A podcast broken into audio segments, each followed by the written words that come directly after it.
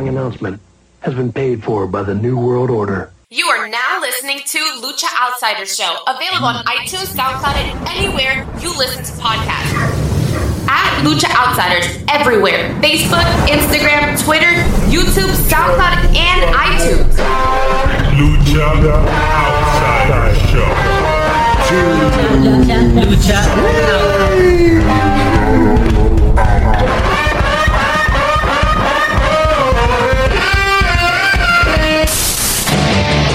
Congratulations. You played yourself.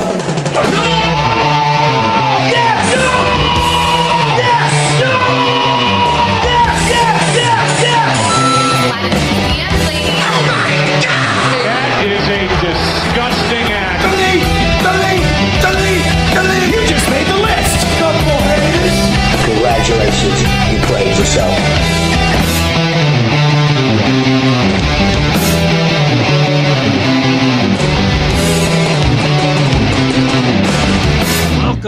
To another episode of the Lucha Outsider Show. I am the heel that steals the deal, the villain stays chilling, the anti-hero of the IWC, your boy Mr. Radar, and I'm joined by my tag team partner. He is analysis of the L.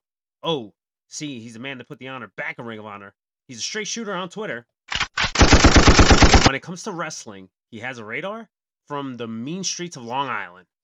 Yo, yo, yo, what is going on? Here on a quiet, rainy Sunday evening, we decided to record an episode because Leo is out on assignment. yeah, we don't know where Leo is, but he's not here. So we are. It, like you said, we're on a uh, very gloomy Sunday, Sunday evening. Um, I don't even know, like, I don't even know if you're by a window right now. I'm looking out the window of my house right now, though, and it is very eerie outside. It almost looks like, remember that that smoky uh, day we had in New York, New Jersey, not too long ago? yeah, yeah, Like, yeah. it kind of looks like that outside right now. I don't There- know why. The sky looks very weird. Yeah, it- you know, if you kind of remove like the humidity and like the summer hot heat factor of it, it kind of looks like Halloween at Jace outside. yeah, yeah, that's a, that's a good way to put it. Yeah, that's the best way to put it. But Ryan, we were talking before we hit it record, but for the people that haven't been listening to us, how are you doing, bro? I'm all right, you know. Uh, life's going by. The summer's going by. Oh yeah. Uh, yeah, I'm just chilling, man. For the most part, uh, not much to complain about. So, doing pretty uh pretty good. How about you? I'm doing all right, man. I'm doing all right. It was a, a quiet weekend. Um, I had to do a couple of errands, some last minute things because next weekend there will be no show because I won't be around. Because on Thursday morning I am flying to Cancun, Mexico, because I'm attending my uh, cousin's destination wedding. Hey, I'm jealous, man. I want to go back to Cancun. I loved it there. Yeah, man. I'm trying to trying to get a tan, trying to uh, relax a little bit. Couple, not a lot, a couple of alcoholic beverages, and just kind of just chill, and that's about it. Because I know when I come back, I was telling you privately, I'm going to walk back to a shit show at my job. Yeah, well, that's the main thing. You know, you're gonna get away from your job for a little bit, so try and just relax and not think about what's uh awaiting you when you come back. I guess. Listen, I don't want to think about anything. I'm gonna stay away from like wrestling stuff because I'm not even gonna watch none of that. That's gonna be happening on the weekend.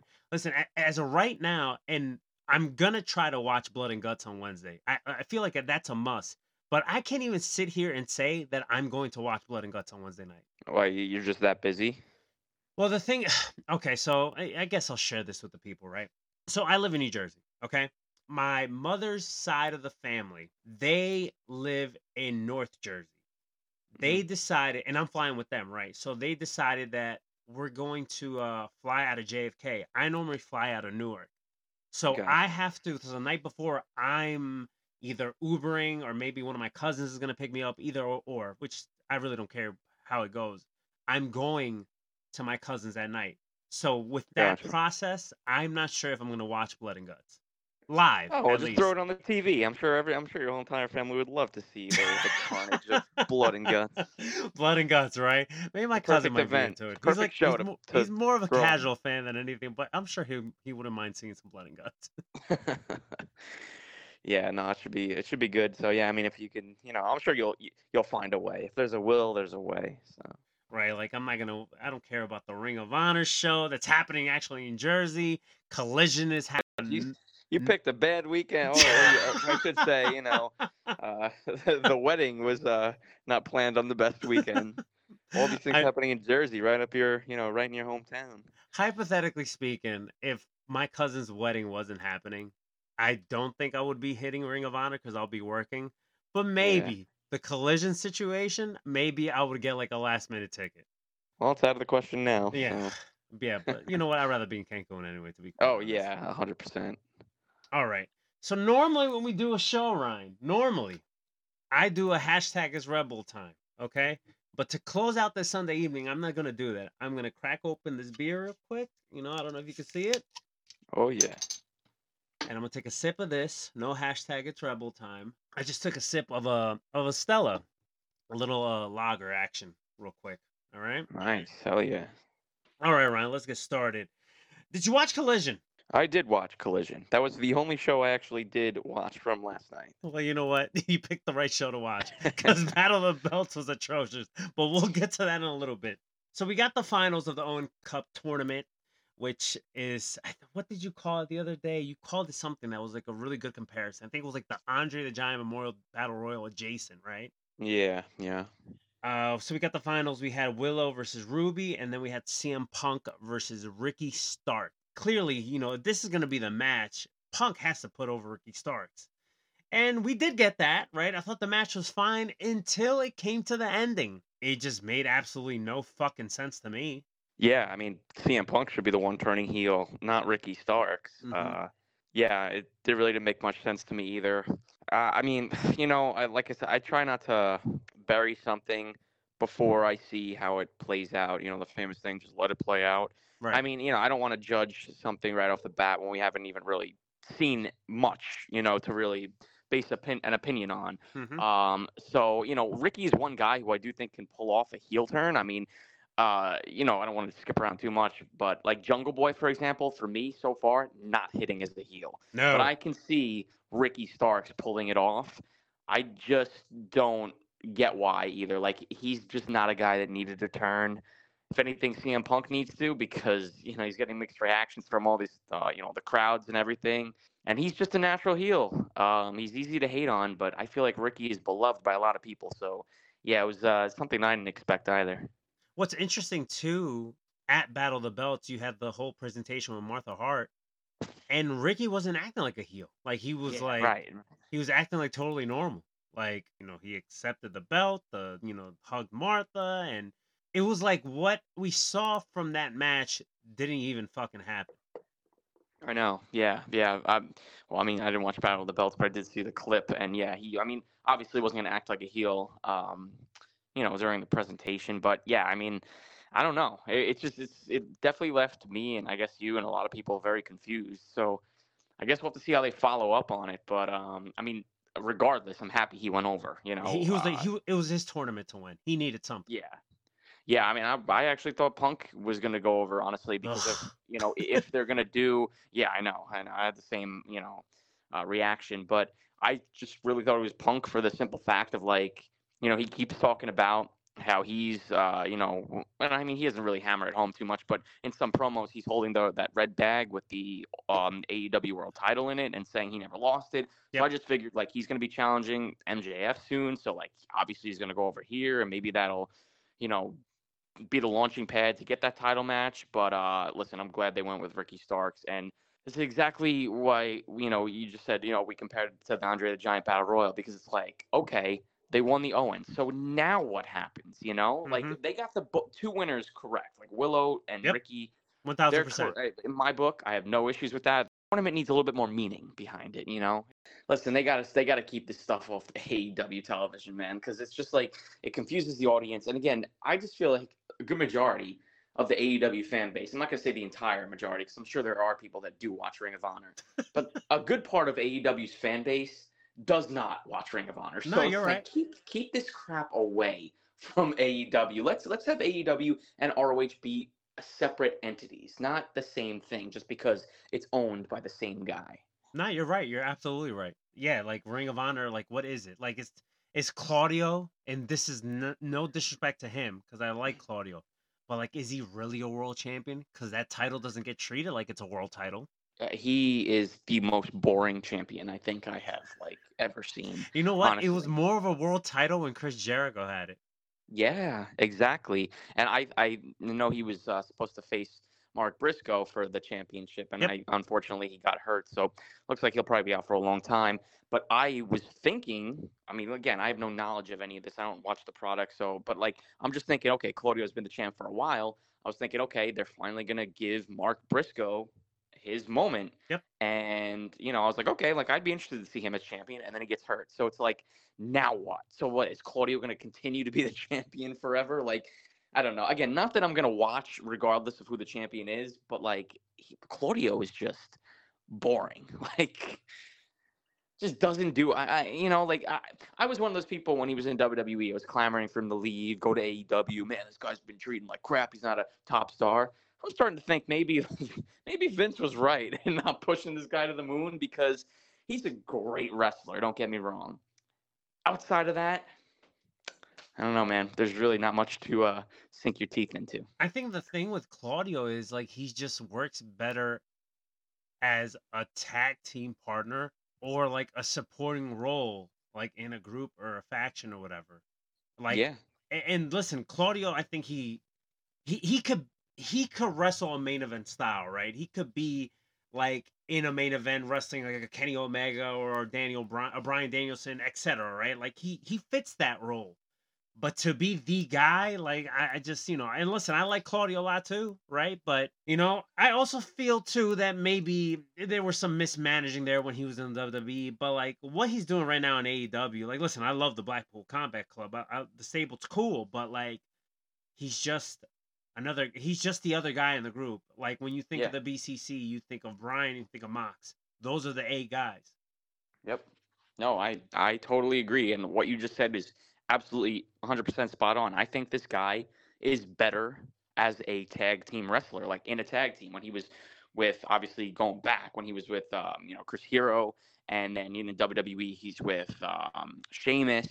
Like, I just think this dude. I mean, yeah, he's he's he's just better off in those type of roles. Um, yeah, I mean, I don't know. Like he, it's hundred percent true that he's just another guy in the Blackpool Combat Club. He is not a guy that you're like, eh, like he's nobody's favorite in the group. Let's just be honest. Like, like when you have Mox and you have Brian and even Wheeler Yuta, I'd rather watch Wheeler Yuta lately um, over Claudio. And again, this is not like bury Claudio uh, edition of the episode. I'm just, you know, just he's just saying he's it how it is. he's just um he's just another guy. He's just the other guy in the group which which is fine. Like i'm not saying like that's not burying him because listen when we when we see him in the ring when we see him in matches we're like yo this guy's fantastic. But the problem is like the guy right? You need to kind of connect with the audience in a way where it's like that's my guy. You know what i'm saying? And moxley Yep. does that brian does that. And you know what? Also Claudio's being a heel right now. So maybe when he is a face, maybe he does have that connection factor with the audience. Because I remember when he debuted at Forbidden Door last year, yo, that that whole fucking United Center was losing their fucking minds, right? So when he is a face, there is more of a connection level with the audience. But right now, as a heel, he's just another guy. Yeah, no, hundred percent. And um, I don't know, did they announce his uh replacement for or his opponent for the pay per view that's coming up? Or They haven't announced it yet, but it wouldn't shock me if, because I, I truly expect the Golden Elite to win, right? At Yeah. um, Blood and Guts. So what if like whoever pinned Claudio at Blood and Guts ends up getting that shot at the Ring of Honor show? yeah, yeah, that's not a bad uh, yeah, that's not a bad uh prediction there. hmm I'm curious to see if that would come to fruition, but um, yeah, I Like I imagine totally like a agree with that. Kota Ibushi or like a Hangman Page Oh challenging. Yeah, could you imagine Ibushi pins him and then all of a sudden we get that match? Wow, and listen, that'd be nuts. Like I said, Claudio's a great wrestler. There you go. Um, there you go. but- There you go. Listen, we were burying Ring of Honor, but once again, we're praising it now. it's funny how that works. All right, let's um so we're going to be jumping back and forth, but since we're talking about blood and guts, so we finally got the announcement. The announcement that Kota Ibushi is going to make his AEW debut at Blood and Guts and the Golden Elite will reunite to go at the BCC in this match, and the fifth member for the BCC is Pac, which I think that's a great replacement uh, for Brian. Um, this match is gonna be nuts, bro. I'm really looking forward to it, and you know, I, all these guys are talented, right? But just the vision of seeing Pac and Kota Ibushi sharing the same ring together in a fucking like structure like this is just insane to think about. Yeah, dude, it's it's pretty surreal um, that it's finally happening. Ibushi is going to be debuting in AEW, and I don't know whether it's a one-off or not. I mean, just the fact that he's going to be back with Kenny, back with the Bucks and Hangman and Mhm. Golden Elite, and just to see him in that AEW setting is just going to be unreal. And like, what a freaking first, you know, debut in Blood and Guts, no less. One thousand percent. Um, I'm expecting some crazy, crazy stuff to go on here. Um, and yeah, Pac was a complete, um, you know, out of left field uh, pick. I mean, like it makes sense, but like I'm saying, was out of nowhere. like, yeah, like nobody saw this coming. There was not leaked that he was potentially going to be, uh, you know, joining them for this match or anything like that. So I was genuinely shocked.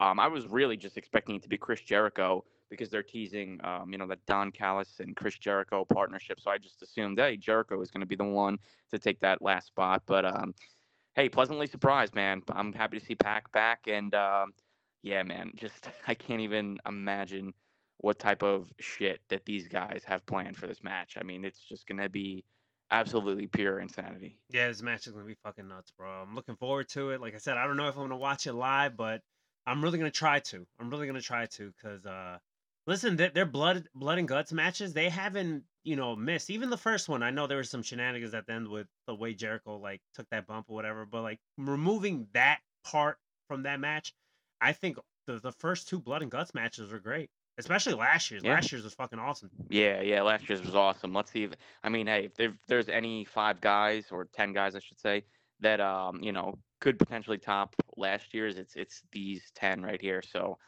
um, yeah, I, I mean, dude, I'm just thinking of like Kota Ibushi doing a Kota Ibushi doing like a freaking moonsault off the top of the cage. Like, I'm just like, it's it's gonna be crazy. It's gonna be fucking nuts. All right, let's talk about uh, topping each other, okay? Because uh, we just mentioned like how we're gonna top this and how we're gonna top this last match and how we're gonna do this. So last uh, week we got at um was it last week? Yeah, last week at Collision we had this incredible match between my guys Jay White and Juice Robinson versus FTR. All right, I think they they had like three commercial breaks, something crazy like that. It was Yeah. a phenomenal match. All right, Jay White and Juice Robinson pick up the win, and then decided to ah, you know what? We're gonna we're gonna defend the titles next week, but we're gonna make it two out of three falls. They wrestled for about an hour. All right, at Collision. This is the best part of AEW on Saturday night. And from everything that we watched on AEW Saturday night, this was the best part. This fucking match. This match was fantastic. Yeah, yeah, no, 100%. I uh, you talking about the last week's match, right? Not the one they did last night. I'm I'm talking about both matches. Both of them, yeah, yeah. No, I mean, so last week I actually, you know, I watched Collision live, and um, you know, I I was excited for you know the match, but obviously I didn't expect it to be as good as it ended up being. And I actually, you know, I was a little confused. I thought it was a um, a tag title match, It should have been. and yeah, should have been, yeah. And they, I know they they it was like the Eliminator stip or whatever. So Mhm. um, but it was just absolutely freaking incredible. And I'm just like, wow, like I just did not expect it. And hey, like FTR, obviously they're one of the best tag teams on the planet, and obviously Jay White and Juice have been really good. But I just didn't know, obviously, what the chemistry was going to be like. Man, just so freaking good. And then when they announced the two out of three falls, I was like, oh my god, like that's going to be even better. And uh, God Almighty, man, like I think it was 58 minutes yeah, they went. a little under an um, hour.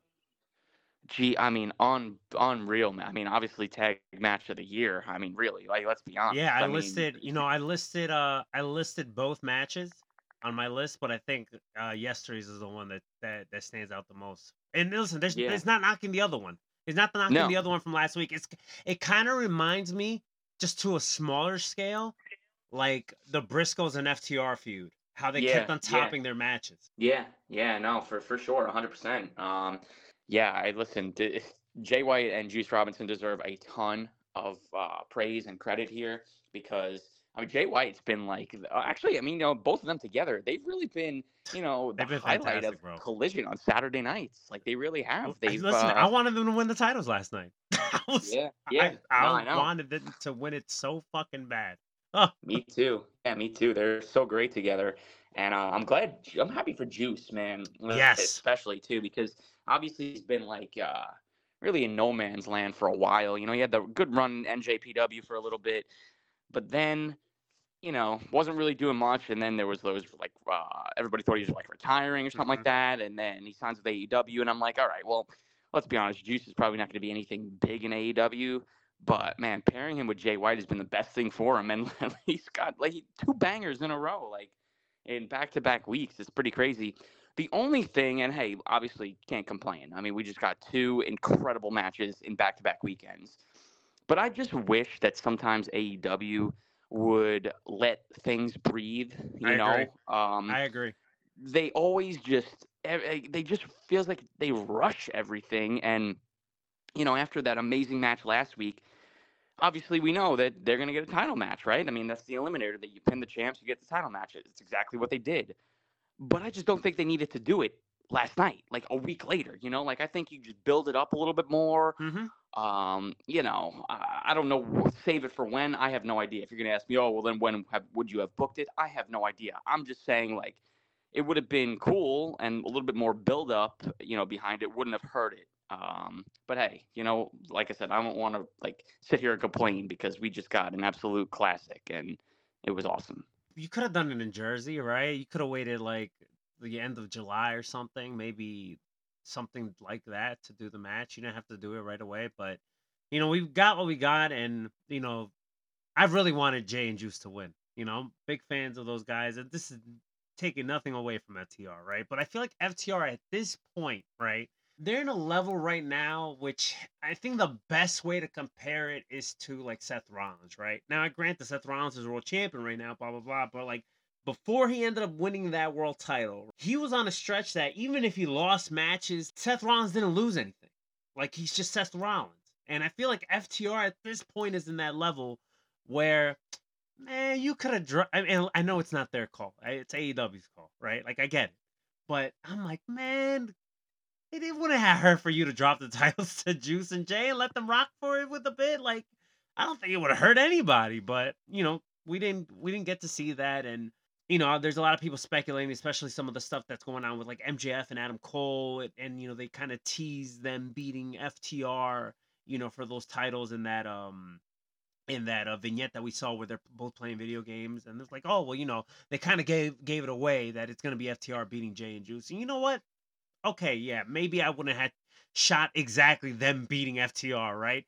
But at the same time, are we forgetting that also Jay White and Adam Cole also have history? Like, weren't they best friends at one point? So you could, I think you could have played with that too, you know. So, yeah, I don't know, I don't know. Like, I'm, I'm, I'm cool. Like, I'm fine with FTR retaining, but I really wanted Jay and Juice to win.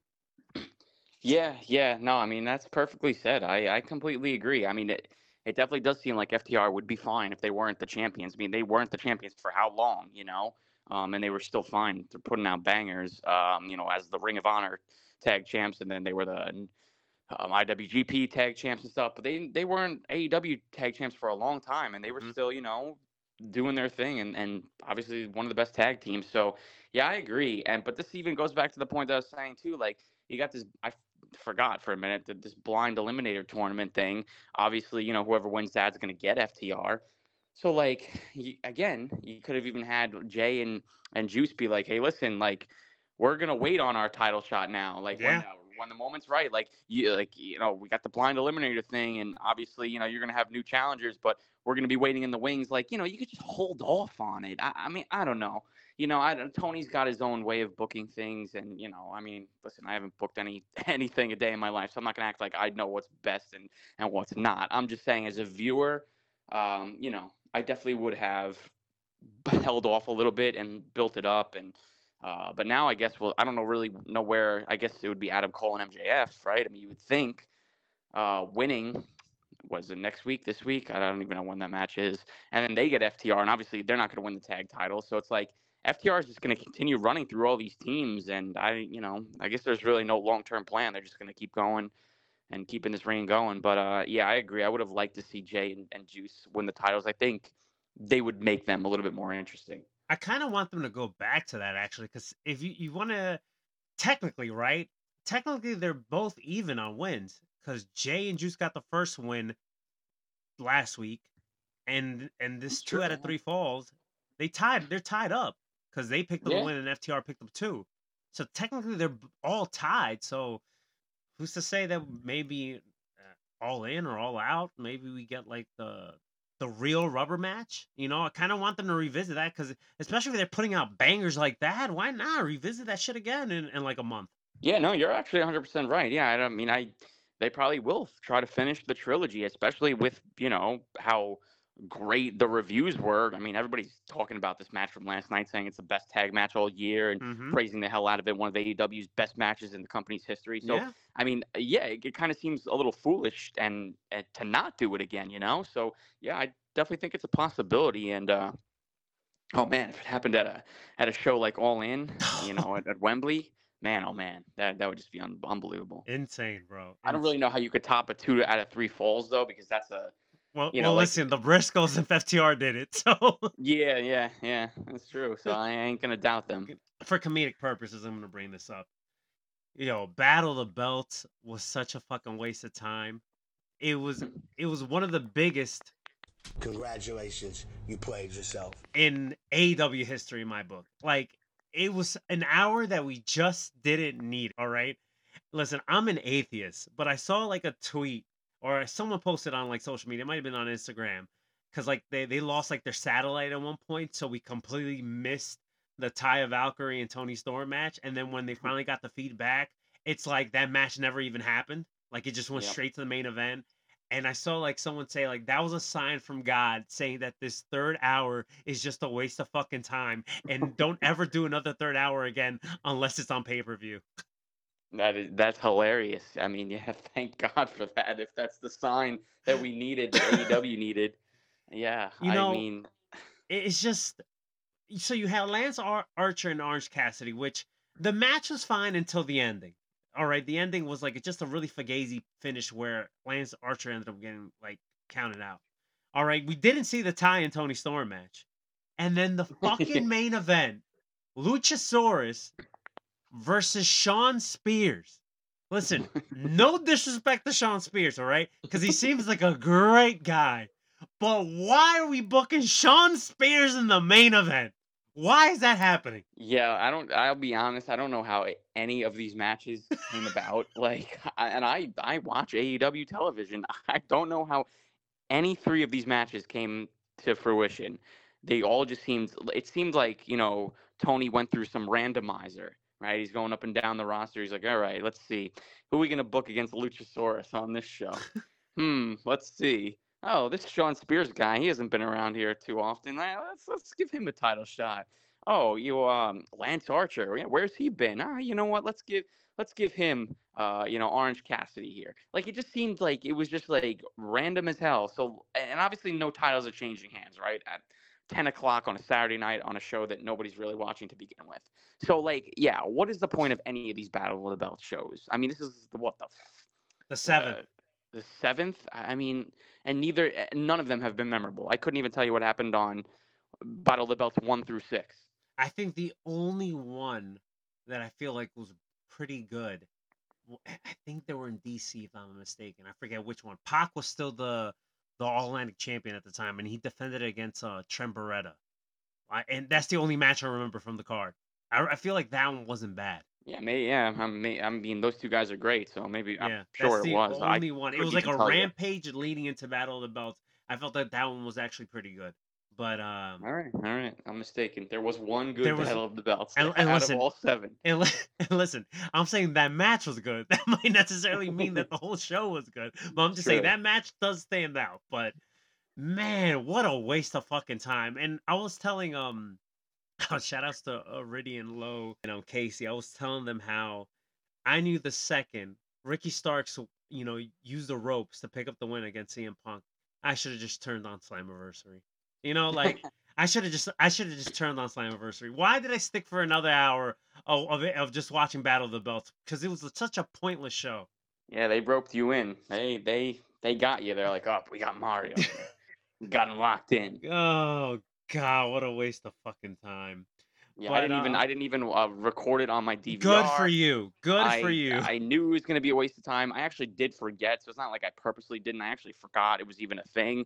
But yeah, I mean, there was no way I was even going to go back and even waste my time watching it anyway. How you been enjoying? Let's talk about something that has been really, really good. And enough of this battle of the belts bullshit. How much have you been enjoying the MJF Adam Cole stuff? Cause man, you tell me back in 2017, 2018, hey, there's this kid coming up in the Indies right now na- named MJF. He's gonna do a program with Adam Cole, not in NXT. He's gonna do it in another promotion that doesn't even exist right now. Would you have believed me? Absolutely not. Yeah, absolutely not. A hundred, uh, no way, no shot in hell. I mean, even even you know, as recent as uh, when AEW started, right? Like 2019, and Adam Cole still doing his thing in NXT, Mhm. and like uh, you know, obviously, like who, who the hell at that time is is pitting MJF and Adam Cole together? Like you know, in the future, like nobody's like saying, oh, I want to see that match in the future. Um, you know, and like we already got the match, but together they're even better. It's They're really good, man. Oh my god, man! These vignettes, these promos, these uh, you know, the they're hanging out at the club or they're drinking, they're playing video games. I mean, they're at the gym. It is it's just comedic gold, man. I mean, they're they're both killing it, and obviously, you know, we're, we weren't born yesterday. We've watched wrestling our entire lives. We know where this is heading, right? Like, obviously, one is going to turn on the other, and we're going to get another title match between the two. But man, I just I just want them to drag this out as far as they possibly can. It reminds me a lot of Jericho and Kevin Owens. Like Yeah, I'm getting a lot yeah. of that. Um and then it's just the the entrance alone. I think that's what does it to me because like MJF is just acting like a complete fool. But I love it. Oh God, yeah. The, when he does the boom, and even when he's walking down the entrance ramp with his uh, hands in the air like Cole does, I mean, dude, it's so freaking funny. Like it's absolutely hilarious. And and you know, you could tell, right? Like you could when you're watching, um, like this stuff on TV, like you could tell if somebody's really genuinely enjoying themselves. thousand percent. And I feel like these two guys definitely are. Oh, one thousand percent. Oh, you, it, it's like some of the stuff that we saw with Jericho and MJF, right? Um, and I feel like that was back in the pandemic era, if I'm mistaken. Like they were both Yeah. having a ball with it too. Yeah, yeah. uh, That and that's what makes it that much better too. Is when you can actually believe that these guys are like legit buddies and like, I. It's just again, I never thought when they started this, right? Like they they obviously had this uh, title match um a couple weeks ago, Right. and then you know they they announced the blind eliminator tournament. It's like, oh, now they're gonna be partners. Like, oh, great. Like another can they coexist storyline, right? Mm-hmm. But like the way they're doing it is so different. Yep. Um, and it's just it's working. it's just, I mean, at, at- honestly, at the at the end, by the end of this, they're gonna make people want to see them win the tag team titles rather than Right. another world title match. right listen and and that just goes to show you also and this is going back to almost a year ago at this point after like the brawl out stuff or whatever. You remember that first dynamite where mjf and Jon Moxley started the show? If you specifically remember before mjf turned on the crowd mjf came out and he was acting like a face. Where Yeah. throughout the year we've been getting little teases of what mjf could be as a face. Whenever they pull that trigger and i don't feel like it's going to happen anytime soon but whenever they decide to pull that trigger, who knows? Maybe against a CM Punk, right? Where they try to make MJF not like a uh, a like a squeaky clean baby face, but more like a anti-establishment baby face, like kind of like an like an anti-hero type baby face. He's gonna if he's you can make the argument he's like the hottest thing in AEW now, right? But whenever they decide to pull that trigger, he will be the hottest wrestler in AEW. Maybe even in the wrestling landscape as a whole. Yeah, yeah. I mean, he could do both flawlessly. I mean, I don't know if they're ever gonna fully pull a tri- the trigger on a full like full blown MJF babyface turn because I don't know. Like, like yeah, he could. De- obviously, he's proven that he could do it, right? Mhm. But I don't know, man. He's obviously like he's just on a different level when he's a heel, and I don't know. And it, that would I think that would be a, a huge adjustment for him. Yeah, he he could do it, you know, on camera and stuff, but like at these meet and greets and all these like you know the conventions and stuff and the way he, the things he does to the fans like outside of the ring. I just think, he man, he's just too good. He's just too good in the role that he's in right now. I, I- it would be weird if he's, you know, uh, giving high fives out and, and hugging and kissing babies. Like it would just be so weird. What if? Because you notice, like when he tries to be nice, he sounds like very condescending, right? So he'd be Oh like, yeah. he'd be like, "What's the matter, bud?" Like he just like is very condescending when he talks. So like, what if he like blur the lines, like when he was to do these meet and greets, where he'll have a back and forth with you, but maybe within that back and forth, he might throw like a couple jabs here and there. Yeah. All right. All right. Yeah. I mean, because it's like he can't help himself. Look. So yeah. I don't know. I don't know. I mean, hey, either way, face or heel. I mean, MJF is. Like- Like imagine him signing an another level. autograph, right? Like he's signing an autograph. Like, oh, what's your name, bud? Like, okay, um, okay, Jacob. All right, yeah, nice to meet you, Jacob. He signed your autograph. He was like, hey, kid, stay away from the coke. You're like, a, you're about like a Twinkie away from diabetes. All right, you know, take care of yourself. like, imagine, like, I could see him doing something like that. Yeah, yeah, I could see it too. Yeah, he's got to throw that shot in there, but he says it in a nice Like, way. you know, come on, you gotta take care of yourself, kid. Come on, you don't want to, you don't want to end up like your old man, cause you know, you know, you, you see how he looks like. You know what I'm saying? yeah, oh man. Yeah. man. All right, what else on the AEW front that I want to talk about? Okay, a couple more things. All right, so we're gonna have um MJF Adam Cole in this blind eliminator tournament. They're gonna face Sammy G and Danny Garcia. I don't even know if the Jericho Appreciation Society is even a thing anymore. Like these two are together, but like I know it's a blind tournament, but I feel like coming out of this, clearly MJF and Cole are gonna win. But I think we're gonna get like a Sammy G Danny Garcia feud. Yeah, yeah. I mean, uh, God, I don't even know if like we haven't really seen much of these guys. I feel like. I mean, uh, I watched. I'm, you know, I've been keeping up. I watch the show every week. I haven't really seen too much of either of these guys. Right? Like they haven't even been on screen together too much, and the Jericho Appreciation Society hasn't really like been a thing. I know this past week we had that segment with. Um, you know Jericho and Don Callis, and then afterwards, um, you had Jake Hager coming over and saying he was out of the group, and I guess that was I don't know if that's like the official disbanding of the group or what, but um, yeah, I mean, listen, I'm surprised we haven't gotten the Sammy G and uh, Danny Garcia like feud yet, you know. So I guess maybe this is where it's heading. I mean, obviously, I don't know if it's so obvious. Like, you think MJF and Adam Cole are definitely winning this match? Like, they're not turning on each other yet, they- right? they- like, they- if they if they're gonna turn on each other, right? Which that's what I'm aiming for. I'm not aiming for one to turn on the other. I want them to both turn on each other at the same time, where they're looking at each other and they're like, "You were gonna hit me. No, you were gonna hit me," and then they start going at it. mhm. Because at the end of the day, like we know MJF is a scumbag, right? But also Adam Cole is not Adam Cole isn't squeaky clean either. Like we know Adam Cole's history, right?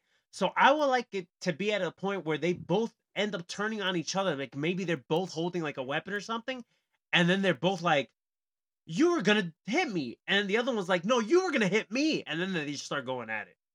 Yeah, yeah, yeah. Because I, I don't. Yeah, I mean, I couldn't really tell you which one would turn on the other. So you might as well do something like that, where it's like they're both. And it's different. of, I don't think know, we've seen something yeah. like that done before. Yeah, and it makes sense for both these guys too, because like you said, given Adam Cole's history, he he, he can't come off as like an idiot and not know like like both of these guys, right? Like obviously they're doing some great stuff together, and like you know they're they're playing this up how they're friends and stuff.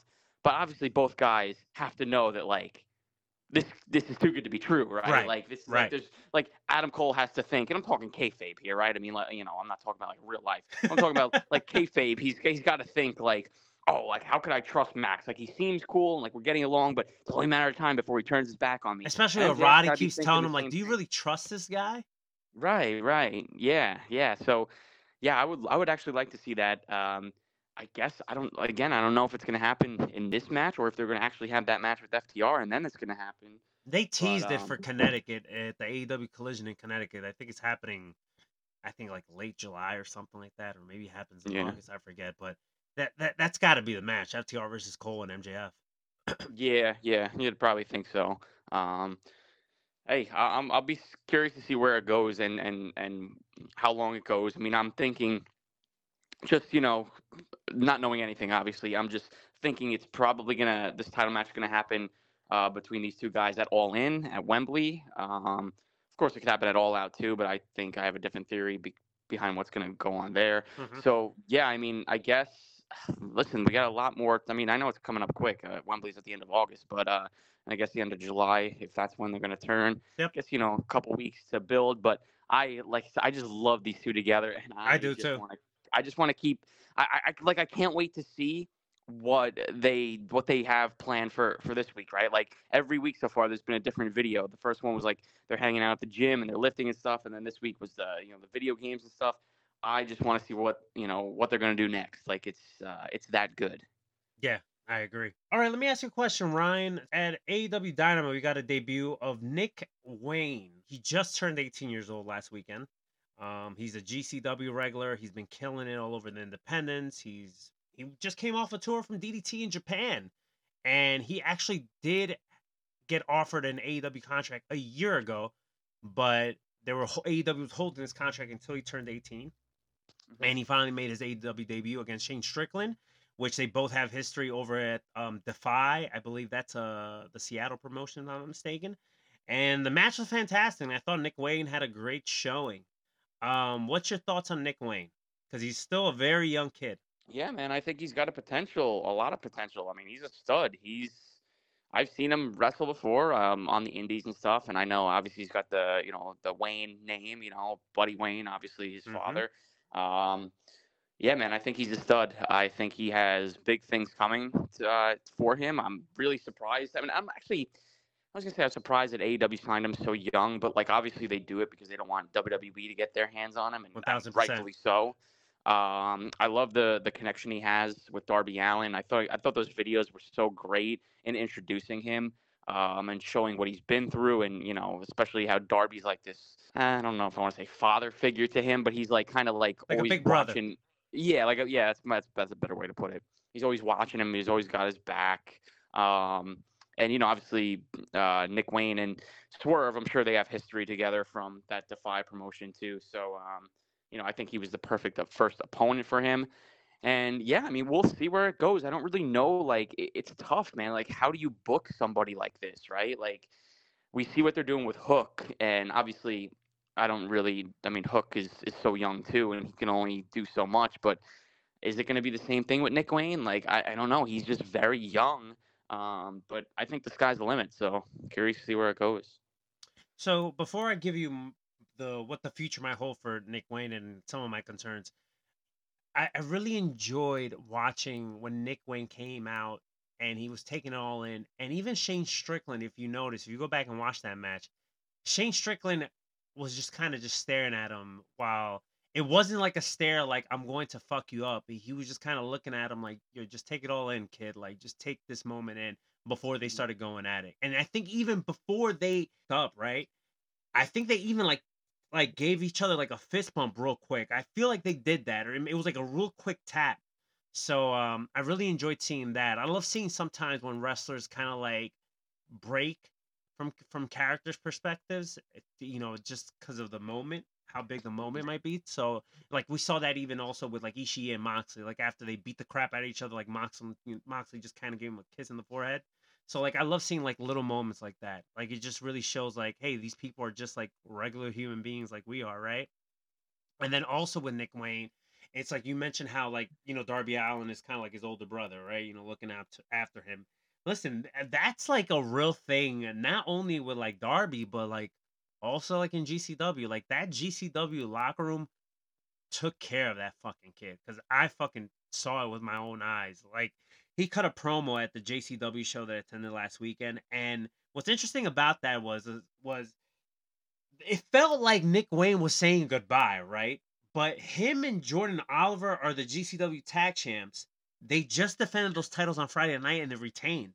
So is like Nick Wayne not going anywhere? Like so it so it was interesting that they did this whole not segment, but they did this whole speech with Nick Wayne, and Nick Wayne was talking to the crowd, and he said like, "Oh, this isn't a goodbye. This is a see you later." But like, it looks like he's still for the foreseeable future. He's still to be doing GCW stuff, you know. So like, I don't know if some deal got worked out there, but I thought they were to drop those titles on Friday night, and they didn't.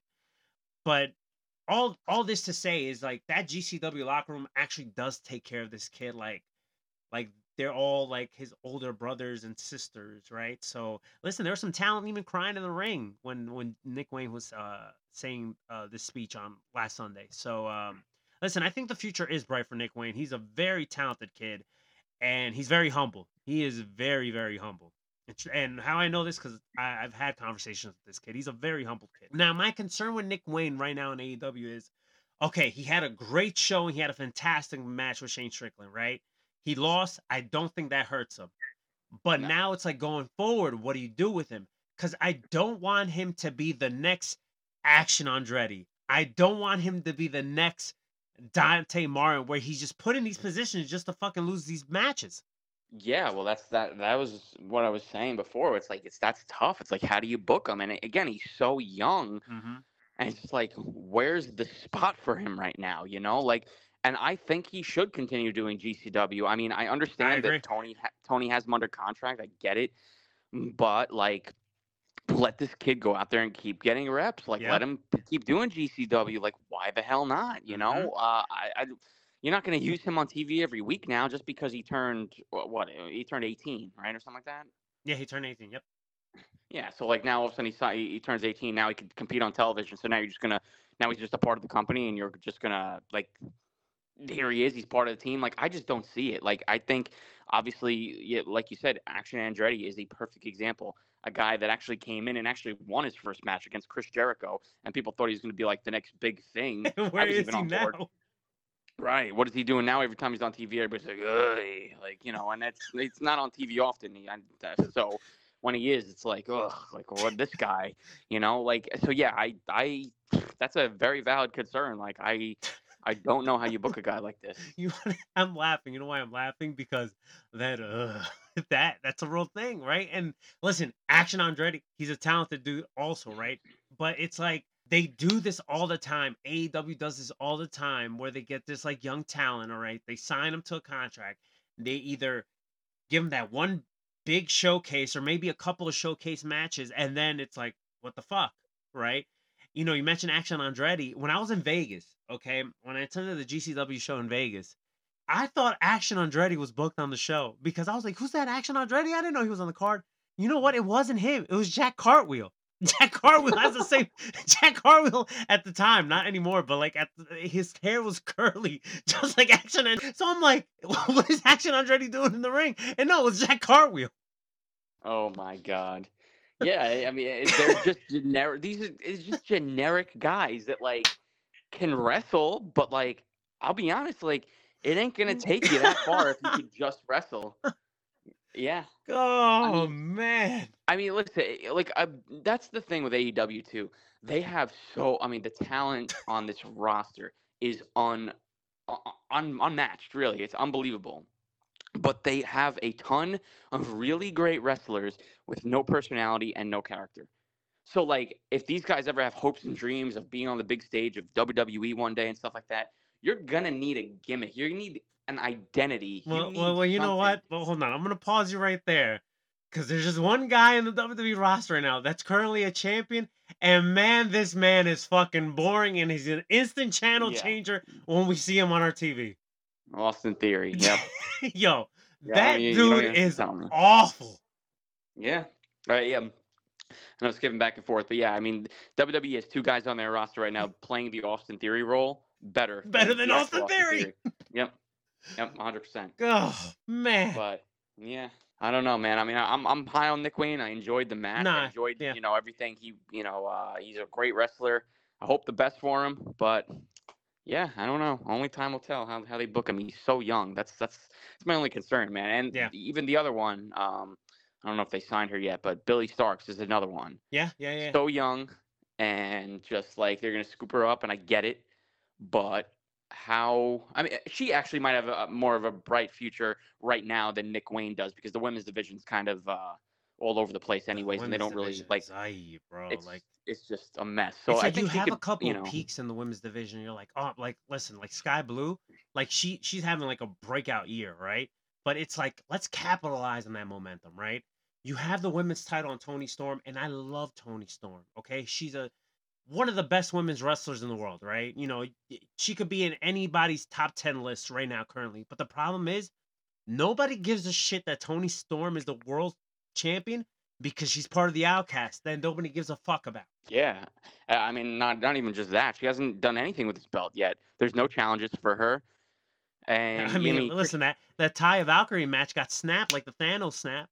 You know, listen, Taya Taya could be the champ right now. We have no idea. you're absolutely right. what happened. You should run you with know, that. so- Fuck it. Yeah, dude. Honestly, anything at this point. I, I mean, even even Kris Statlander has cooled down. Like from going from winning the TBS title to defending it like every single week, and now it's like, what is she? What is she doing now with it? Like, there's just no challengers. They don't build anybody up.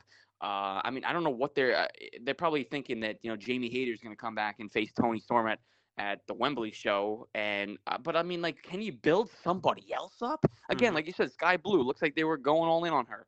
Well, I mean, I, I don't, I don't see that happening. It seems like they're pretty high on Willow, but um, she's probably gonna do that Ring of Honor stuff. So it's like, oh, yeah, what are we doing? hmm And then it's like, okay, we thought that they were high in Skye Blue, right? And I'm not saying they're not high in Skye Blue, but then if you bring Billie Starkz in, right, and you, if you're gonna do something with her, what happens to Skye Blue?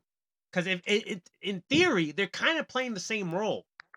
Yeah, That's yeah. why I, I'm, I'm worried about Nick Wayne. Is he gonna be like another Dante Martin or like another Action Andretti?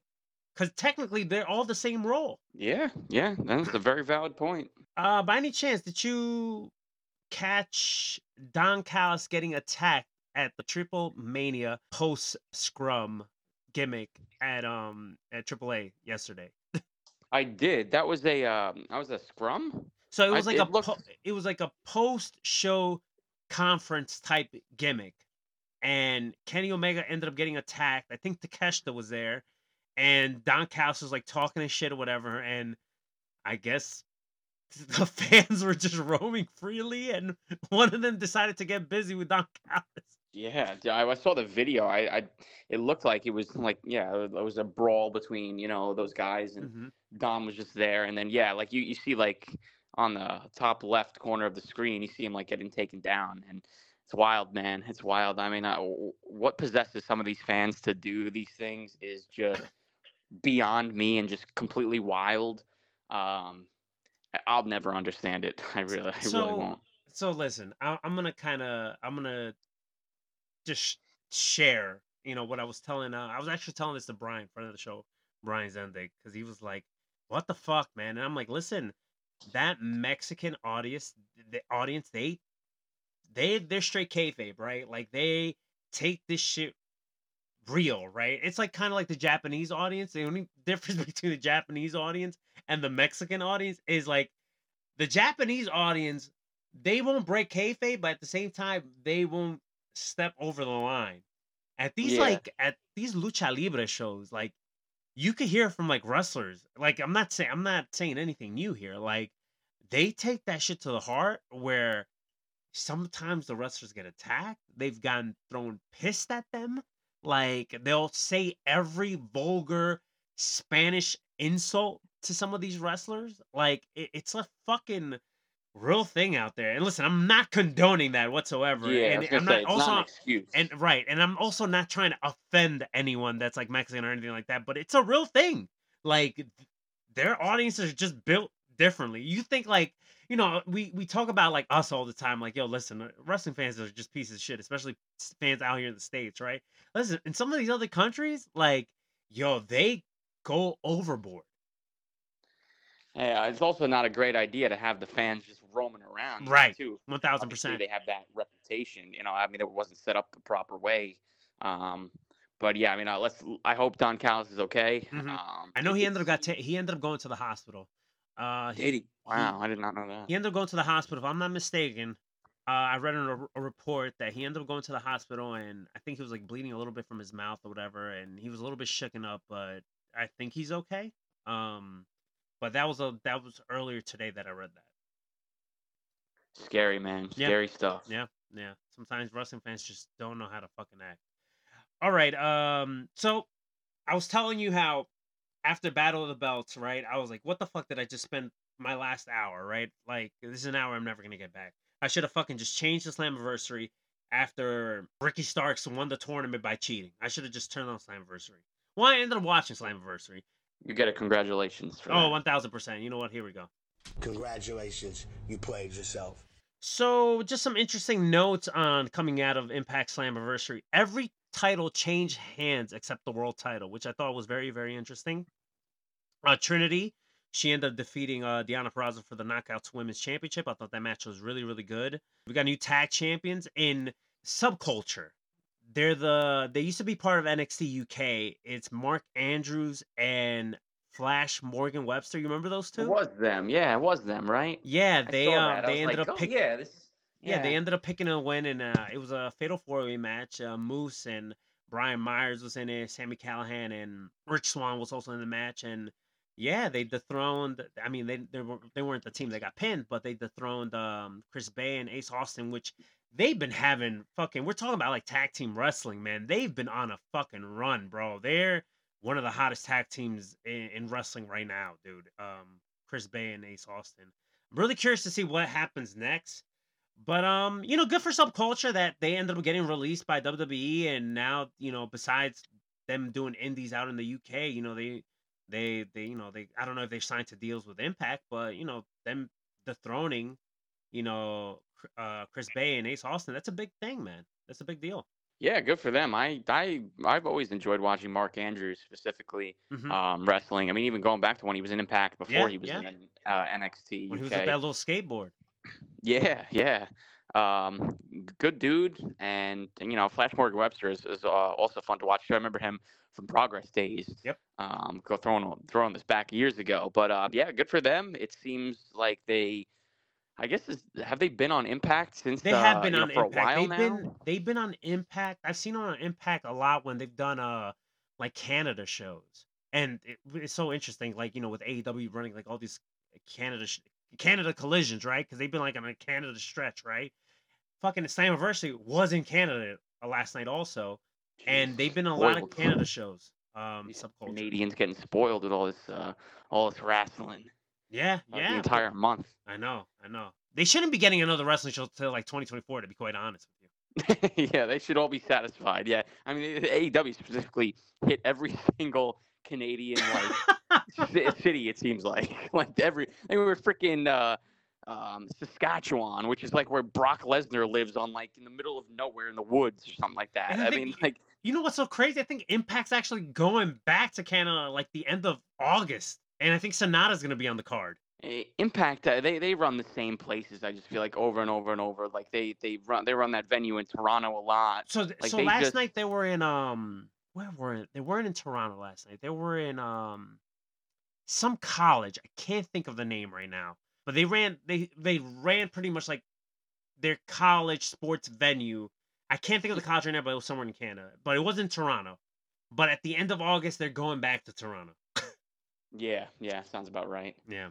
Yeah. Yeah, hey, good, good for Canada. They, I guess, they love their Impact Wrestling over there. I don't know. I, I will say, and I don't know if you- you're probably gonna get more into, uh, you know, what happened on the show, so Yep. I'm not gonna like jump ahead too much. But you know, and again, this is just a problem I have with Impact. It's Mhm. like I was looking at a few clips, and the the crowd is just dead. There's just no reaction for anything. Like there was two big returns, and I'm sure you'll get into them in a minute, and just zero reaction for either one. I mean, was it just me, or like was there just no reaction? So I, I, I so I watched it on TV. I watched on TV, and I did. I, I thought, you know what? I thought the crowd was was a pretty good crowd, man. I, really? yeah. Mm, Listen, watching it on clips I watched. I don't may- know. maybe, maybe because this is one thing I will say about Impact. Okay, the people that go to these Impact shows, right?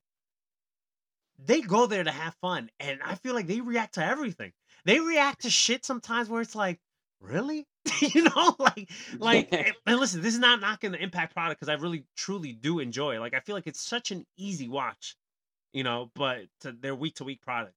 But I, I thought the crowd was really good, man. Listen, there was at some points I was watching this Slammiversary show, and I'm like, this crowd is better than the crowd that was at Battle of the Belts.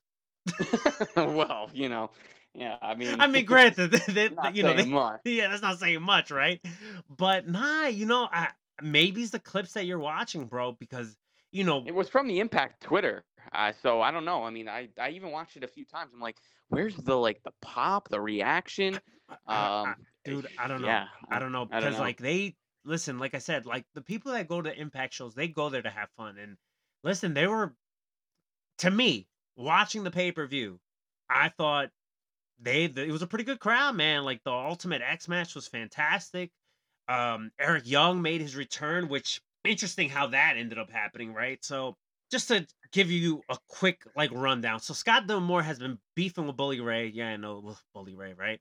Like who who cares about Bully Ray? But they've been beefing or whatever, right? And then Bully Ray was supposed to tag with Steve Maclin, and Steve Maclin ended up getting hurt, so he ended up getting uh Deaner from the design, right?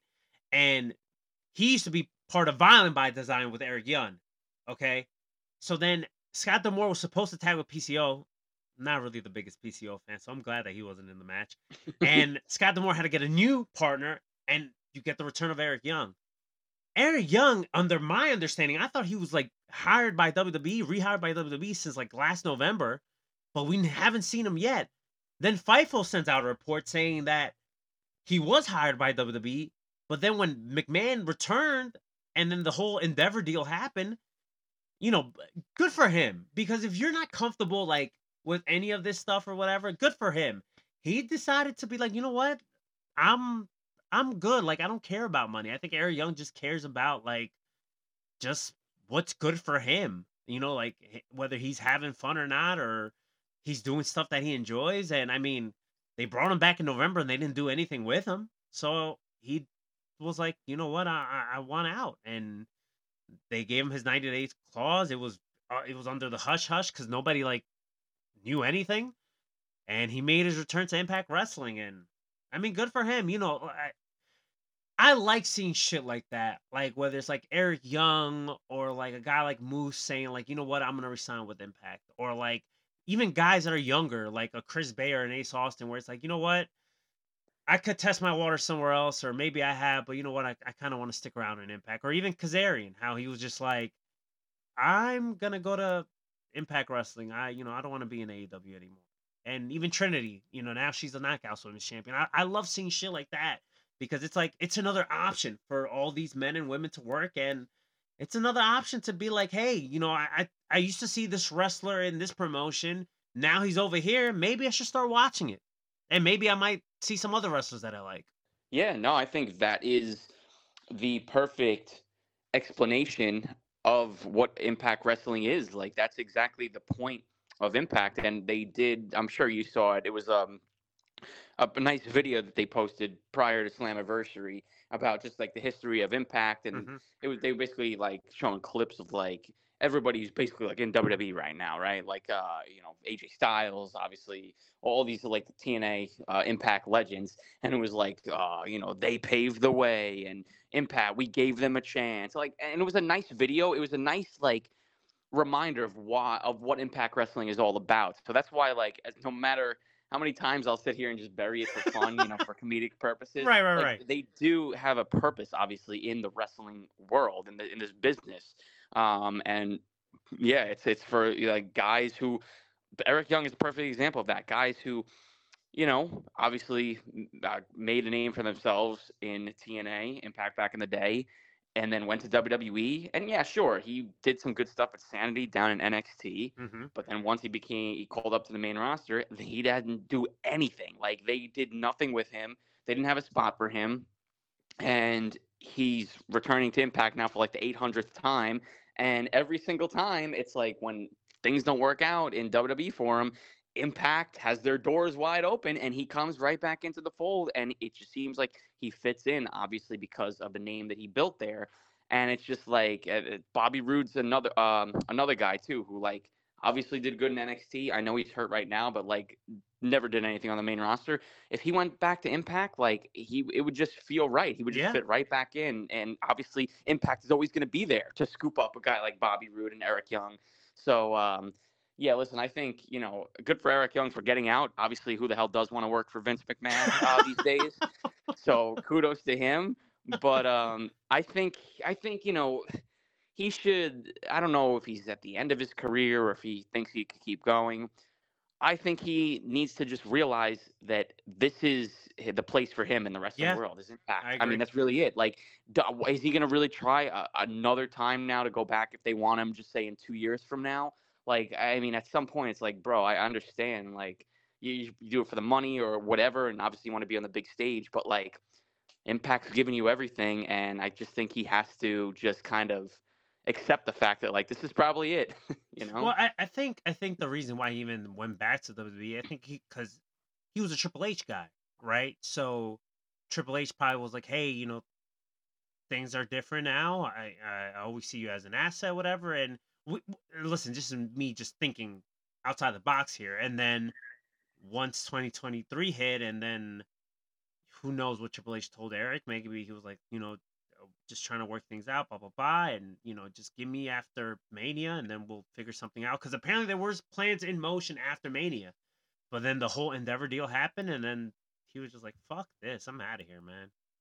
See, I don't know. Like, I just have a hard time like believing that if he signed in November of last Mhm. year, and like Vince don't come back until you know. I know there was uh you know there was the rumors of the him coming back in January for. Right. I know he did come back right for to, for the sale or whatever. But like at that point, he still wasn't running the show. But it's like, what about from December until then? Like, where know, were they- where was Eric Young this whole time? Right. They didn't they didn't even make an effort to put him on TV. No vignettes, no they didn't just throw him back on TV. Like so I don't even want I don't even real like I don't know if I believe that. Like, oh, Triple H had plans for him down the line. Like, bro, you signed him in November and he didn't even appear. You know what? I, once. I would have ma- much rather seen Eric Young on SmackDown than fucking Hit Row. Okay, Like, exact my point exactly. Yeah. You could eh, right, like I could. I would have much rather seen Eric Young on my TV. Yo, give him like a eight minute match with someone than see Hit Row. Dude, even if Eric Young is is the new like squash guy, right? He like just comes out and just loses like into like uh to Veer or something like that, right? Like oh Veer needs an opponent. Here you go, here's Eric Young. Like, bro, I think I even he probably would have just taken that for some TV time for God's sake. Like nothing. They signed him back and he he made zero appearances. So what do you just do? Sit back there and, and collect the paycheck for all these months? Did did they even bring him the TV? Like was he on the road? Was Well, he traveling? well, you're, hear- you're like hearing, the, you're hearing the rumors about Carlito though, right? Carlito's apparently signed back with Yeah. WWE. He was supposed to make his return like I think like two SmackDowns ago, but they cut it. Dude, I'll never understand why you sign somebody and then you just don't use them. Like, what a waste of money. like, not that obviously it's like chump change to WWE, right? But like, what? Like, you have to have a mindset when you're signing know, this guy. at- like, okay, least- we're gonna use. At him. least when Tony Khan signing people, you get a graphic, even if we don't see you for like two months. Yeah, right. Yeah, exactly. Oh man. Well, well, nonetheless, I am happy for Eric Young and just you know, like Impact had a really good show on Slammiversary. It ended with Alex Shelley and, uh, Nick Aldis in the main event, and Alex Shelley. No disrespect to Nick Aldis because I do like him, but I'm glad that Alex Shelley retained. And then you get the returning Josh Alexander, and he gets on the microphone. There's no like beef between Alex Shelley and Josh Alexander. They're staring at each other, and he just says, "I'm back," and then that was it, and that's how the pay per view ended. I thought it was a really great ending. That's awesome. Yeah, I mean, I I saw some clips, some some things, and um, you know, I Lio Rush winning the Yeah. X Division title in That there was- as well. That was strange, and the reason why I thought that was strange is because we didn't get a match unless there's like a Chris Sabin injury that I'm not aware of, because he was supposed to be at that JCW show last weekend, and they they they swapped him out. Like he couldn't make the show. So unless there's some injury there that I don't know about, but that match was so weird because Lio Rush comes out, Chris Sabin comes out, and Lio Rush just goes straight for like a suicide dive through Chris Sabin. And then Chris Sabin is like selling his head, like he has like a concussion or something, gets in the ring, and then legit, like it was just Lio Rush in offense for like three minutes. And then it was like, it was a short, quick match. I'm thinking there's like an injury there. Something's going on with Sabin. That's weird. Yeah, I, I obviously wasn't aware of that. So Mhm. yeah, I mean, uh, you would think injury, right? I mean, obviously he had to be healthy enough to go in there and do that. Right. Um, but yeah, I mean, I hope the best for him. That's uh, that doesn't seem good, but I mean, good for Lio Rush too. I no, mean, yeah. I like Lio Rush a lot also. Uh, yeah, I'm, I'm, I've always been a huge, uh, well, not a huge guy, but I've always been a fan of him. You know, I know he gets a, a bad rap because of you know all the retirement things and all that stuff, but I genuinely, genuinely think he's a good guy. Yeah, me too. Um, and um, he's su- freaking super talented. Like it's just unbelievable how good he is. Um, so yeah, I was happy to see that, and I think he even tweeted this out. He's like the youngest uh, person to appear on every single major um, like television show, like in the business. Like you know, he's on WWE, he's on AEW television now, Impact, um, obviously Ring of Honor and Honor, stuff yeah. too. So I, New I thought that was like Wow. yeah, Japan. I thought that was a pretty cool stat. Um, Yeah, like in the modern era, he has appeared like in every major promotion or major adjacent promotion, right? Because you know yeah, MLW, NXT. yeah, yeah, NXT, MLW. Like, wow, good, good for Lio Rush, man. I, I also like Lio Rush a lot. Yeah, good for him. I hope Chris Sabin's all right though. But yeah, like, listen, Impact they put on one hell of a a, a pay per view uh for Slammiversary, so you know, good for them, man. I, I really, Yeah, I- no, hundred percent. I really praise their their product a lot. Okay, let's talk about some WWE stuff real quick. So we're talking about like people leaving, people coming in or whatever. So there's a guy that's a free agent now that was spotted at the Performance Center, and that is Brian Pillman Jr. What's your thoughts? Uh, yeah, my thoughts is uh, I don't really like know why AEW dropped the ball with this guy. That's like my. You know what it sounds like? It sounds like one of these Congratulations, you played yourself. because it, it's it's crazy to say this that Brian Pillman's MLW run was 1,000 times better than his AEW run. yeah, yeah. I mean, he had he had that one match against MJF at Grand Slam, the first ever Grand Slam, Mm-hmm. and uh, um, besides that, I don't think he had he did anything else memorable. And it's just so super weird to me. Uh, you know, they did that documentary uh, series about you know um, you know how he was featured on there with you know his whole family and Yeah, everything. Dark Side of the Ring. I yeah. thought, yeah, yeah, yeah. That's that's what it is.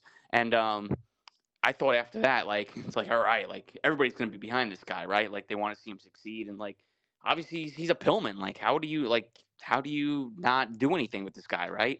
And then um, I was really surprised when I saw that he's a free agent. I'm like, wow, Tony didn't try to like you know keep him. I mean, I listen. I know the the roster's bloated, but like I don't know. Tony seems like he just wants everybody. Um, so I mean, yeah. Listen, if I'm WWE, that's this is a no brainer. I mean, I don't really know. I mean, he's at the Performance Center, and they're doing, I guess. Uh, I don't know. I, I I read something today. that They're like, you know, looking into him. They have interest. It's like, bro, like, why wouldn't you? Why wouldn't you look to sign this guy? Like, Pillman Yeah. to me is I, I've been saying I've been saying this for a while now when it comes to Brian Pillman Jr. I'm like, how do you not use this guy right? Like it, it just it's makes very no hard to it- screw up. Yeah. Like this guy has like the look, he has the Pillman name, and you just gotta give him stuff where it's like it, it just feels organic. Like that whole uh what is it, the the, the blondes, what were they, the varsity blondes Yeah. thing? Like that just wasn't him. It didn't work out. Like that's not that's not Brian Pillman. That's not Brian Pillman Jr. He's more Yeah. like that cocky, like, you know, like kind of like uh sleazy type I don't want to call him a prick, but like he needs to be that type of role, right? And it, Like it kind of father. yeah, like I it kind of goes back to I think we talked about this on the show, and I remember uh Leo chimed in when we were talking about this. You remember last year Ric Flair did that whole last match shit? Remember? Oh, how can I forget? Okay. Well, they're in that show. They did this match where it was like uh they were kind of like honoring the four horsemen, and it was Brian Pillman Jr. and um Brock Anderson versus I Mhm. think it was the the Rock and Roll Express. If I'm mistaken. If I'm not mistaken, I could be wrong there. Anyways, that how Brian Pillman looked for that match. That should have been the presentation that he should have had in AEW that cocky cigarette in his mouth, leather jacket. Like that's the presentation Brian Pillman Jr. should have had in AEW, and we never got that. We got we we got more character development with Brian Pillman in MLW than we did in AEW. So hopefully in WWE they they should sign this guy. I know Brian Pillman Jr. and Triple H have some type of relationship because Brian Pillman Jr. has gone on record saying that that um when Triple H was still in WCW, this is going way back in the day, um, or like when he's first no no no maybe not WCW, maybe when Pillman went to uh, WWF at the time, like Triple H used to like crash in Brian Pillman's house or whatever, and he like met like a baby Brian Pillman Jr. and like Really? babysit him like like for like uh like an hour or something like that. It was like so, oh, it was like a story down those lines, but like they've always had that connection, so they have had communication. So, I hopefully there's something there, man. I really do. I really um, hope Brian Pillman does get signed to WWE, and I, it just come. It'll just be full circle, right? You know, his father was there, and you know, his father ultimately, you know, he passed away, and you know, we don't know what would have happened with Brian Pillman Jr. You know, he was doing like the Heart Foundation stuff in WWF at the time, and it would just be full circle there. You know, he knows a lot of people that are there too. You know, like he's very close to Natty, so you know, I really hope that if he does go to WWE, things work out better for him, and I think it will be. Yeah, I am. I'm pretty hopeful as well. I mean, listen, this it just seems like a slam dunk, no brainer to sign him, in my opinion. And yeah, I I would have a hard time, and you know, I don't know WWE's track record and everything, um, but I just have a hard time seeing them fumble the bag with this guy. I mean, Yep. I just I feel like this is a guy that's right up their alley. And uh, yeah, I mean, good for him. I mean, I you know I I want to see him succeed. I think uh, I think he's got the well the it factor. I mean, obviously, you know, Yep. look who his dad was. So yeah, um, I hope he signs with them. I, it's looking pretty good. I would think, you know, if he's at the PC and stuff, that he's eventually going to get signed. So, yeah, I'm curious to see, uh, you know, they put him in NXT, or they probably would put him in NXT over bringing him back up to the, uh, just like throwing him on the main roster. Right. But yeah, yeah, I'm, I'm excited. It's uh, to me, like I said, a no-brainer signing in my opinion. I agree. All right, let's take talk about uh this Jey and Roman story.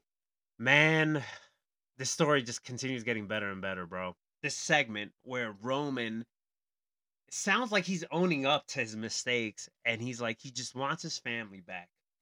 And he's telling Jey, you know, if this is what you want, you want to be the tribal chief, then that's fine. He gets down on his knees, he puts the the gimmick over his head, on Jey's head, and then he gets on down on his knees like he's about to like like praise Jey, and he low blows him.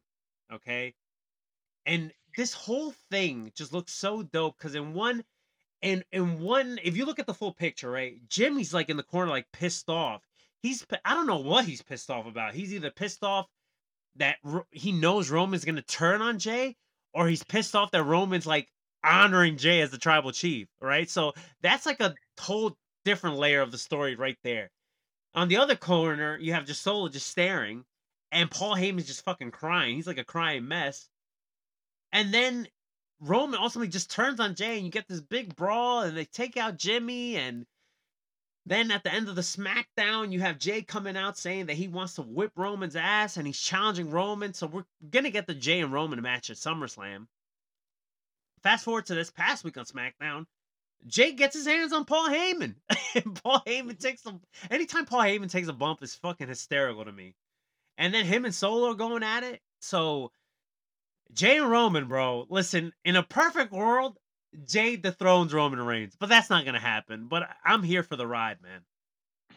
Yeah, I um, tweeted this out too uh, a couple weeks ago um, at after the Madison Square Garden show, and uh, I literally said I was like, "Listen, I know Cody's the guy, and he's probably to be the one to dethrone Roman, but for this whole entire storyline to come full circle, for it to end on the right note, it just seems very appropriate for Jey to be the one to take the belt off of Roman. And I know it would just be a moment because I have no faith in a Jey Uso uh, championship run. Okay, and man, and it's not even knocking the guy. I'm just saying.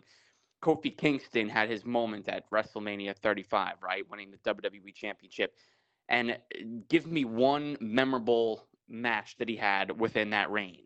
You can't because it was a very forgettable reign.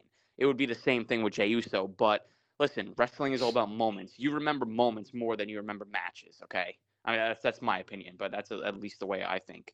Um, I just feel like it'd be so perfect if he was the one after all of this. I mean, the whole entire Bloodline storyline revolved around him.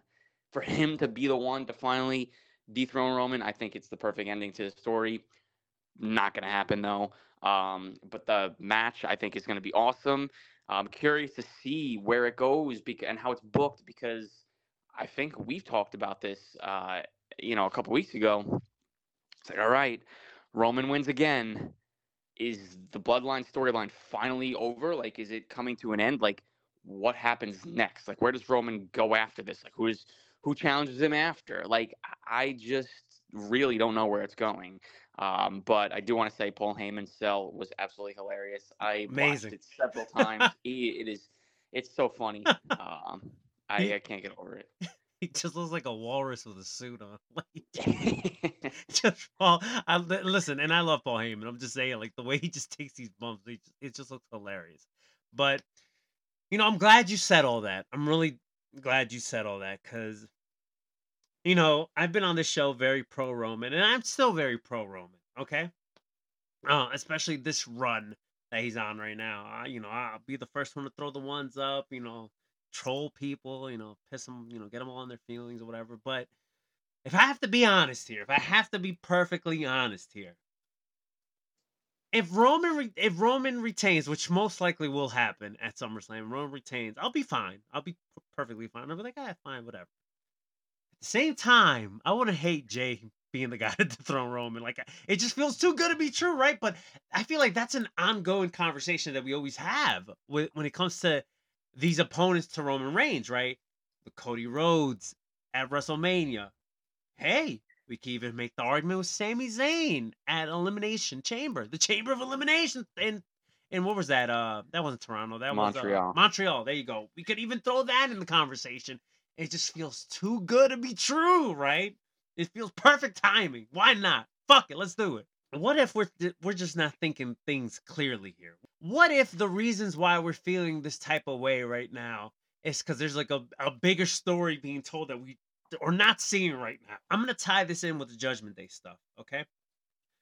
Judgment Day, they've been teasing for the past couple weeks that there's some that there's some issues there between mostly between Damian Priest and Finn Balor. Ever since Damian Priest won Money in the Bank, and then Finn Balor couldn't beat Seth Rollins at uh, Money in the Bank, and there's been conflict there, but they picked up a win this past uh, week on Monday Night Raw. Everything's all good, blah blah blah, whatever, right? There's a rumor going around. I don't know if you read this that apparently what's penciled in is we're gonna get another Balor and Seth Rollins match at SummerSlam. Okay, that's Mhm. apparently what's getting penciled in. I don't know how true that is, but that's the rumor. Okay, what if? Hear me out here. What if? And I wish we were doing this on a video so we could fucking screen grab this whole thing and I could put it on social media. But that's not gonna happen. But what if? Okay, Finn Balor the dethrone Seth Rollins for that World Heavyweight Championship, okay? Jey Uso beats Roman Reigns in the main event and Damian Priest cashes in. Hmm. Yeah, yeah. I mean, oof, that would be a lot. That would be a lot, though. That would to have. So you're talking about Damian Priest obviously cashing in on Jey Uso. right? Yes, and listen, you we Yeah. get the we get the moment. Jey Uso dethrones Roman Reigns. Everybody's all happy. Blah blah blah. Damian Priest, boom, attacks him, cashes in, wins the title. Now we don't have to worry about the Roman Reigns situation. Who's gonna be Roman Reigns' next challenger? We don't even got to worry about that. Yeah. Roman Reigns takes a break. We get him back. I don't know for like Survivor Series or the Rumble or something. Or listen, who's to say? Maybe we'll get like a Jum- Judgment Day versus Bloodline feud out of out of this too, leading into Survivor Series. Yeah, man. I that's great fantasy booking, honestly, and that's the that's the beauty of the Money in the Bank. Listen, I wasn't even thinking that. Like that was not even a thought in my head, and that is why the Money in the Bank is so great because you have an out. You know, you have a you have a way out of certain things. You mean the out that they had last year and they didn't never took advantage of? Yep, yep, that out. uh, regardless, yeah, dude. Honestly, like to have that moment, and even like you don't even need to do it in the same night either. You can have Jey Uso have the moment, um, you know, and then you don't have to worry about a long title run because you, then yeah, you could just take the belt off of him and just give it to to Damian Priest. Listen, I would love that. I really would. I, I obviously I was very you know pro Cody to be the one to th- to dethrone Roman a couple months ago at WrestleMania. Obviously, it didn't happen. I feel like next year at WrestleMania, it's just uh, it's just a year too late, and I just feel like pull the trigger now on Jey Uso. You, you might as freaking well because Jey Uso makes more sense than Cody Rhodes. you know, let's be honest. Mm-hmm. So Mm-hmm. yeah, dude. Honestly, the the Damian Priest cash in. I mean, and also too, I am all in on Finn Balor uh, defeating Seth Rollins. So let's, let's throw that out there. I mean, I I love Seth and I am enjoying But he's run. Teflon.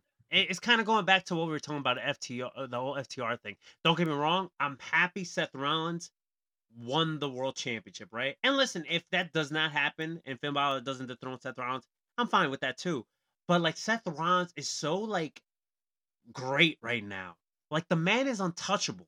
Like he could lose his world title and Seth Rollins comes out of there walking fine. Like it's totally fine with him. He comes out clean. Yeah. Oh man, dude, I'm just picturing I'm just picturing the judgment day with the two top titles, right? Finn, Damian Priest, you have Rhea as the uh, the women's world champion.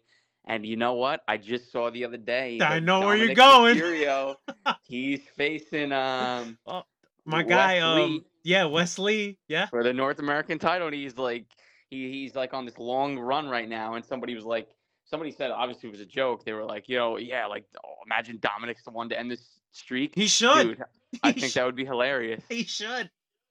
Yo, give Let's him all the it. gold, bro. Give him all Man. the fucking gold. Listen, the Judgment Day is the be- is the best thing on Raw, honestly. Um, you know, outside of Seth Rollins and stuff, in my opinion, like they have just as a group, they've just become a huge deal. And I think you know, obviously, you keep them as a group still as a unit, and if they're holding both titles, I mean, God, that would just be that'd be unreal. I mean, they're gonna be they're gonna be a busy faction because, like, if hypothetically speaking, if this theory I have ends up happening, they would appear on both shows. But fucking why not? They're fucking hot. They, they their whole gimmick is they want to they they run WWE. They don't want to just run one show. So why not? Dude, exactly. Why not? Listen, I I'm pro Roman too. I've enjoyed the run.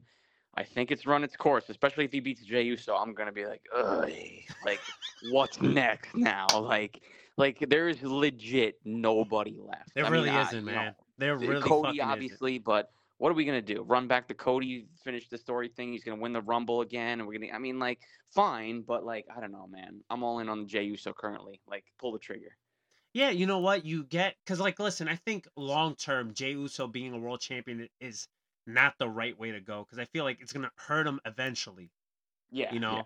but if you he- give him that remember the moment. right, but if you give him that moment where he's the guy that dethrones Roman Reigns for the Universal Championship, you have that image, him holding the title, and then you get the cash in. I, I think that that works out best. You kind of you don't have to worry about what's next for Roman Reigns defending the title. You give Jey Uso the moment, and he's already hit legendary status at that point because he's the guy that the fucking dethroned Roman Reigns, and then you Damian Priest he ends up winning the Universal title. Why not? Hey, I love it. I'm all on board, man. You, you always get me excited with these theories. And then they never happen. gonna- I mean, yeah, that never happens. But uh, hey, it's it's it's a good theory. I like it a lot. Listen, I, I, I- there's there's some like I feel this is more of like a fantasy book and idea, which I would love for them to do, right? And I just feel like they would they wouldn't have to worry about like what's next if they do something like this, right? Nobody sees it. It comes out of nowhere. You have that shock value, and you're making a whole bunch of guys in the process, right? When you have Roman Reigns retaining, and listen, I'm pro Roman, especially this run that he's on. I'm pro Roman Reigns. At the same time, it's like how long? And listen, who's to say, right? Maybe they do find other ways of stretching this out until next year's WrestleMania, right? Because they've done it before. But at the same time, it's like that that that stretch is looking very slim, man. I know, I know. Listen, it's it's time. I, I just feel like at the end of this, if you know Roman retains and we go into next year's WrestleMania, I mean, I just feel like you're dragging this now. Like, yeah, mm-hmm. you know, like it's been a great, memorable, historic run. Like it's gonna go down in the history books and everything like that. But you're really dragging it. And listen, I think if it's up to Roman Reigns, he would want to put Jey Uso over and have him be the guy to end it. I mean, I'm just, I'm. Why wouldn't he? Right? Right. Like. Right. Uh, listen, it seems too perfect. Obviously, probably not going to happen. But It's never exciting, right? say never. I agree. Yeah. I agree. All right, bro. That's it, man. I think we covered everything we needed to cover. We we talked about a little bit of everything. Also, let me just throw out there for those that want to wake up early, the G1 is happening. Also, we haven't talked about that because, but apparently the, the the first two nights there've been some pretty interesting outcomes that have been coming out of the G1. So there's also you uh the New Japan front of things, the G1's happening and listen, wrestling's great. All and all around, wrestling is great. There's a couple of things that we might be like, uh, I don't necessarily need this, but overall I think the wrestling landscape is pretty good right now. Oh yeah, it's uh, it's it's more than good. I mean, there is so much freaking wrestling. Uh, it's like if you're a wrestling fan, there's no way you can follow everything unless you have no other life outside of wrestling and Exactly. no other interest. Exactly. It is so crazy. I mean, just last night alone, look at how many things there were to watch. I mean, you had the TripleMania, Mhm. you had AEW, you had Impact. I mean, like, there's just so many things always going on. Every weekend is jam packed with wrestling. Uh, hey, it's great for the business. So, you know, I, I ain't complaining. I don't watch everything, but I ain't, ain't complaining at all. Um, but yeah, the G1 too. It's that's like impossible to follow, and especially now with like four blocks. Ugh, I, I hate the whole format of G1 now. But yeah, I do miss the I do miss the the two block format. You know, It's, I- and I like looked, and there's like there's eight matches now on each show. So I don't I don't think they do like the undercard tag match. no, they don't. Like they It's did. just straight. It's just straight block matches. So that's cool, and I'm sure the wrestlers enjoy like they don't have to wrestle every single show, so they get like a break here and Mhm. there if you're on like the different block. But man, like that's so difficult to follow. Like to watch all these shows, eight matches each, different block matches, like. God, like just A and B, man. Like, you, not everybody's got to be in this tournament. But I'm not gonna go start on going on a rant about New Japan right now. But uh, yeah, I mean the G1. I just wish they went back to the old format because I'm sure there's a lot of good stuff going on, a lot of great matches, but just impossible to follow. Yeah, and in recent years, especially like with the pandemic and stuff, what I've been doing with the G1 is if I could watch like the first two opening nights, I'll try to watch that, which I haven't done this year. But I really try to like I'll read the results on like who's up at points and this, this, and that. But I really try to find like the I'd really try to watch like the the like final two to three shows. Definitely the final, but like the two Yeah. to three shows leading up to that, I'll try to watch. Yeah, yeah. I, I couldn't even tell you who's I gonna win the tournament either, which I guess is a good thing. You just never know. Right. Um, you know, very unpredictable. So, yeah, like like we were saying, lots and lots of wrestling. yeah, man. All right, bro. Give me your plugs in. All right, at Lucha Outsiders on Twitter. That's it. Look at that. Um, oh, you know what? We didn't touch on this, but I'll mention it here since we're doing the plugs. So we got like Twitter Jace now with with Instagram. You know, uh, it's called Threads, right? That's what what's it called? Threads. Yeah, yeah. We have one. So follow us on the Threads gimmick, Instagram, Facebook, and Twitter. Okay. and yeah, I, I'm still trying to figure out like the whole Threads thing. Like, I'll. wha- What do you call it? Like a thread? Do we thread and thread? Like, hey, I'm sending out this thread. Is that what it's called? Like, Right. Are, are we are we threading the same things that we're tweeting and vice versa? Like, I, I- it was it's so funny because it was so hot. Like that first day, everybody's downloading it, right? And now, like, I don't even see anybody talking about it. So what you're trying to say, it, it pretty much sounds like one of these. Congratulations, you played Yeah, it definitely seems that way. Yeah, but nonetheless, we have one. So I think it's gonna be one of those things where it's gonna get better within time. Um, Yeah. And listen, I'm not, Well- I'm, yeah, I'm not big on Twitter, right? Like, I'm, yeah, I'm not on there, but I feel like the whole thread thing is gonna get there within time. You know, which, which is fine. I just saw everybody was like, "Hey, Threads is the new thing," so I was like, you know what? Let me just make one. Just even if I never use it, let me just make one. So it's like, "Hey, Lucha Outsiders on yeah. Threads." right, right. Well, uh, the main thing behind it, and and I think changes are coming over time. And I know you're not a big Twitter guy, but when you're on Twitter, right, and like you have two timelines now. It's like a four, it's like a followers page and and following or something like that, and just random shit that you don't even follow always ends up popping up on your feed okay. and it's it's annoying. It's like who wants to see that? You want to just follow the you know you want to see the information of you know or the tweets of people you follow and in chronological order. Like everything's just like you know you could see tweets from like 20 hours ago on my Twitter right now if I scrolled, and like people don't like that. So the threads gimmick, people are clamoring for just a chronological timeline with the people you follow, not this other random crap. So we'll see if they do that. Let me tell you, if they do that, I will probably get off Twitter. I'll be honest because dude, this shit drives me nuts, bro. I see these stupid things that I don't want to see. I, I've unfollowed a lot of things from wrestling Twitter specifically, Mhm. and I still see it all over my timeline because of somebody I follow likes this, or and I, I don't care who's you know if one of my followers likes this certain tweet, I don't care about Right. it. Like, why it why are they even showing you that? Like it should that shouldn't even be a thing. Like I don't care what you like. I want to know what I like and that's it. Right, right. It's it's beyond dumb. So, yeah. Well, let's hope uh, Threads. I mean, obviously it's still surviving, but we'll see. Okay. Well, anyways, follow us at Lucha Outsiders everywhere Instagram, Facebook, and Twitter. Also, threads. I'm not going to say where you can find this episode because if you're listening to it right now, that means you know where to find it. So, for the old man Leo that's not here, for our double Ryan Radar, I am yours truly, Mr. Radar. Till next time, which won't be next week because I won't be here, keep it radar and stay too sweet.